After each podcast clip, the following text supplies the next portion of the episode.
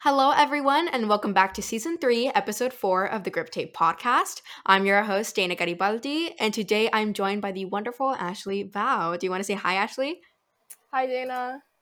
Awesome. So I'm so glad to have you on the show today. And so, um, Ashley, for her Grip Tape challenge, she took up a project about urban gardening. But the thing is, I myself am not really familiar with urban gardening because I live here, like in South Texas. So it's not a very urban place to live in. Uh, we have like uh, branches and gardens and things like that. But I know that in other areas, there's not uh, as much availability for that. So, um, do you want to elaborate a little bit more about what urban gardening is and how Grip Tape helped you through that?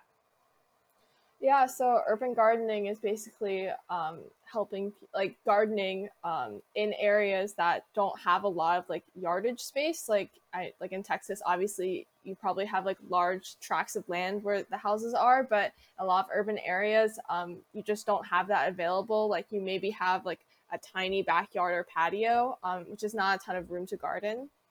So this past year, um, I worked with uh, grip tape to kind of spread awareness about urban gardening and specifically in um, like the local school system. So I partnered with the Urban Garden Initiative um, and the Delaware Youth Leadership Network to um, help the Urban Garden Initiative um, recruit students to help them with their work in urban gardening. And I um, and I worked with a team of people, and our goal was just to create gardening kits for the Urban Garden Initiative spring programming in schools. Um, and so to pay for it, I applied to Grip Tape for its plant for its grant.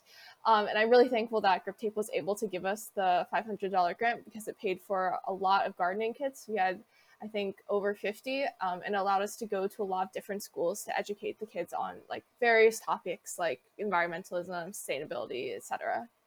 That's so cool. I would love to get like a one of those little kits. Like if I was their age and I would get like a little kit. That's so cute.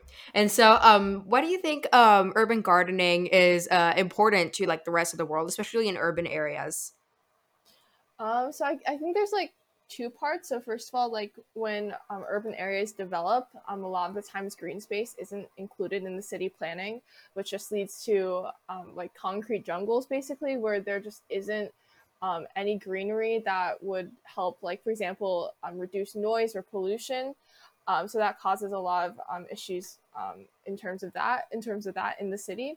But also, um, there's a problem specifically in my area and in other areas of the U.S. called uh, food deserts, where it's basically impossible to get fresh produce or it's prohibitively expensive to buy it.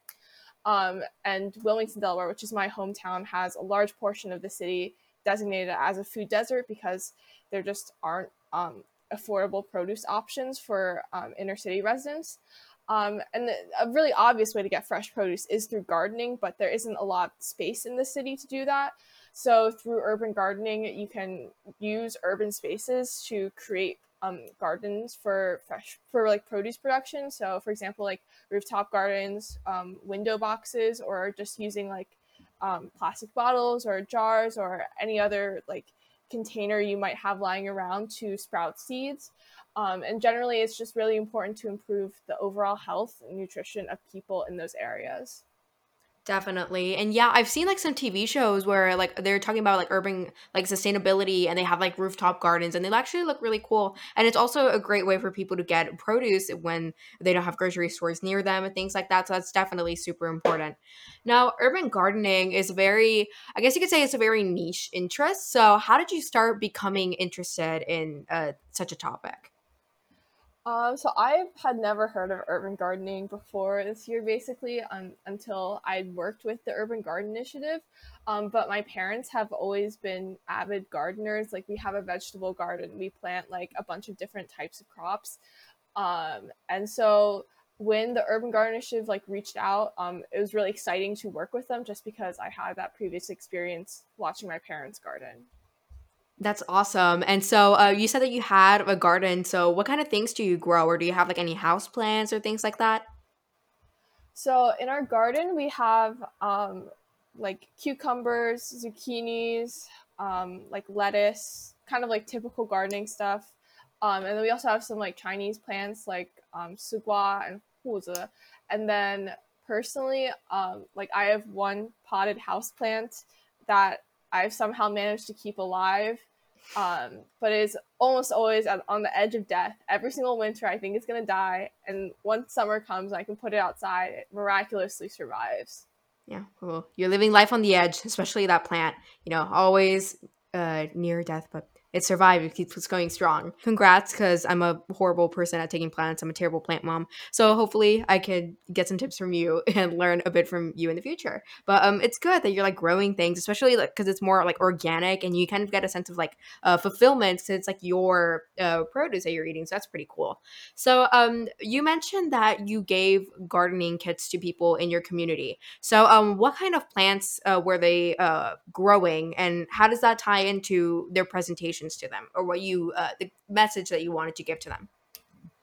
So the entire program lasted six weeks so every week there was a different theme for the lesson. So the first week we had them plant um, like native species. So we had them do like mint um, bergamot which is like a type of wildflower um, and like that sort of things because native species are really important to teach kids about just because most um, common garden plants aren't native um, and it's a really big problem in i guess in my area delaware because we have so many um, invasive species kind of uh, destroying the lo- local ecosystems. Um, and then for the second week we had the students plant radish and lettuce seeds because those are edible um, and the goal was like by the end of the six weeks they would have something they could like create a salad with that sounds really cool. Yeah, it's like make your own salad, DIY salad, but you're actually growing it. I love that. That's super cute. So, um, that sounds amazing. And so, um, at the end of your challenge, you know, looking back on the whole um experience, uh, was there any particular moment that made you feel like very fulfilled or like very proud of the work that you were doing? I think just seeing the students use their gardening kits, like, because we did it all through Zoom and they had their cameras on and we could mm-hmm. see them like planting the seeds. Um, and that was really special because we had spent, you know, six months planning everything and gathering supplies and funds to like, to like do the thing, to do the program and give these kids this opportunity. So it was just really cool to see them, you know, having fun with it and like having their own little garden. That's awesome. I'm so glad it paid off for you. So, um, before we close, what do you say to someone who's interested in learning about urban gardening or maybe even wants to start uh, planting their own things and they live in an urban area? So, uh, what would you say to them if they don't know where to start?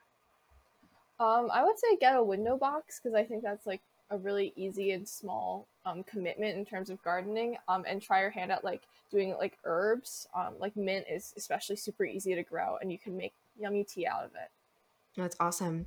Yes, you can make your own tea. You know, give it a little flavor. Real cute. So awesome. That concludes this episode. So, um, is there anything else that you want to say before you go? Um, not really, but thank you so much for having me on the show. Awesome. So, thank you for coming on the show, and thank you to our listeners for listening to this episode of the Grip Tape podcast. Um, is there anything like in terms of accounts or like websites that you want to plug right now? Um, on Twitter, I'm at Ashley Baozi, so um, Ashley Bao and then ZI at the end. Awesome. So, uh, as always, make sure to follow us on Instagram at, at GripTape Podcast for updates on episodes, uh, opportunities for youth, and more. Make sure to follow Ashley on her Twitter. You know, give her those followers. And uh, I will see you next time. Bye.